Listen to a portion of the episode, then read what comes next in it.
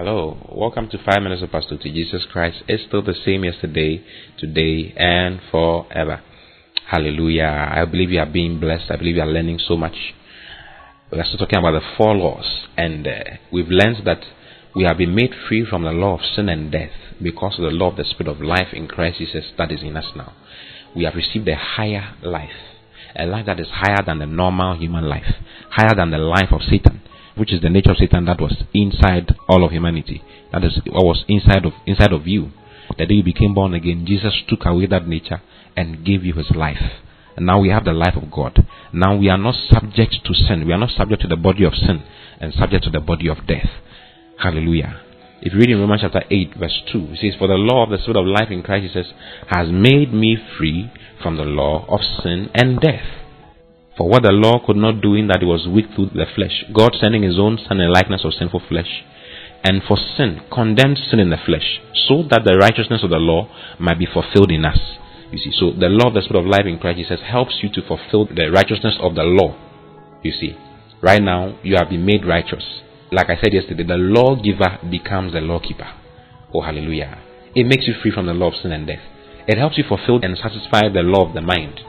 You see, you remember the law of the mind is what is, is after the, the, the law of God. The law of the mind wants to do what God wants him to do. That's why when you go to church and they are, they are sharing the word of God with you, you want to do what God wants you to do.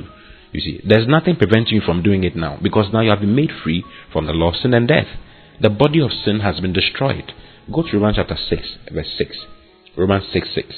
It says, knowing this, that our old man, it says, knowing this. In other words, you have to get to know this. You have to acknowledge this for yourself. It says, knowing this. Say to yourself, knowing this. Say, I must know this. You have to know this for yourself. It says, no, because the devil prize on your ignorance. If you don't know that you've been made free, then you're going to live that life of encumbrance, a life that never gets to do what God wants him to do. Every time you'll be praying that God should forgive you of the sin that you've committed. Every time. You'll never be able to do what God wants you to do. You'll never be able to live the life of God that he has so gloriously brought to your life. You must know. It's a problem of knowledge. You must know what has been done for you and take advantage of what has been done for you. I'm not subject to the law of sin anymore. I'm not subject to the law of death anymore. I'm not subject to the law that prevents me from doing what God wanted me to do. Now, I have the life of God in me. And that life operates by the higher law, which is the law of the Spirit of life in Christ Jesus. Say these things to yourself. Keep your mind on these things. You see, Romans six, six, it says, knowing this, that our old man, that is our old nature, is crucified with Christ. That the body of sin, you remember the body of sin? It says the body of sin, the body of sin is what? Is the residence of sin. And the body of death is also the, the, the, the residence Of, of death, the body of encumbrance that prevents you from doing what you're supposed to do. It says, knowing this, that our old man is crucified with him, that the body of sin might be destroyed, made inactive, put to rest, destroyed completely, that henceforth we should not serve sin. So I don't serve sin. You see, I, never should you say to yourself now that you're born again that I want to do good, but I don't find Uh, the, the will to do it. What I don't want to do is what I do. No, it's, that's not supposed to be like that. That is not what the Bible says. You see, you've been made free, and you must accept what God says. He says that we should henceforth serve not, we should not serve sin anymore. Then it says, for he that is dead is free from sin, and we have died in Christ. You see, then it says in verse eight, now if we be dead with Christ, we believe that we shall also live with him, knowing that Christ, being raised from the dead, died no more. Then it says, death has no more dominion over him. For in that he died, he died unto sin once. But in that he liveth, he liveth unto God.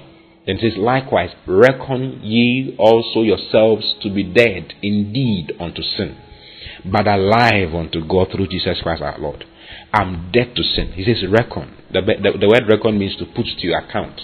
Reckon yourselves to be dead indeed unto sin. I reckon myself. I acknowledge that I'm dead to sin. I acknowledge that I'm alive to God through Jesus Christ our Lord. I have the, the life of God working in me, and that life is leading me. That life is higher than the life or the law of sin and death, the life of Satan. Hallelujah. Then verse twelve says, let not sin therefore reign in your mortal body, that you should obey it in the last thereof.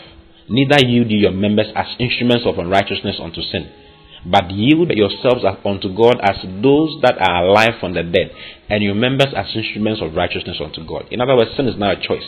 You decide whether you are going to give yourself over to sinning or not. Because that inability to do what God has called you to do has been taken away. The body of sin is gone. The body of death is destroyed. The law of sin and death, even though it is still working now, if you give yourself over to that law, I said it's a law, it's a regulative principle. It's there. It's always working. You see, it's always working. If if if you give yourself to it, it will work. But if you want to live higher than, than sin, what you need to do is to employ a higher law.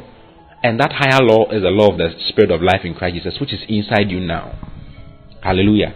So don't yield your members as instruments of sin unto righteousness, but you yield yourselves as instruments of righteousness unto God. Hallelujah. For sin shall not have dominion over you. You see, sin shall not have dominion over you, for you are not under the law, but under grace. That is verse fourteen of Romans chapter six. Sin shall not have dominion over you any longer. The life of God is in me. You say to yourself, I've got the life of God working in me. And this life is higher. It has a higher law. To overcome gravity, you need a higher law, which is the law of aerodynamics. Gravity is the law of sin in this case. To overcome the law of gravity, you need a higher law, which is the law of aerodynamics. The law of aerodynamics is the law of life in Christ Jesus. Employ that law. How? By acknowledging it. That's basically it. Just acknowledge that I have it. There's a life that is in me, and that life comes with a higher life, a higher law, which is higher than the law of sin and death. I refuse to be subjected to the law of sin. My body is now subject to God, and that is it. Say that to yourself. I will enlighten you some more. I love you very much. I'll see you again tomorrow. God bless you. Bye bye.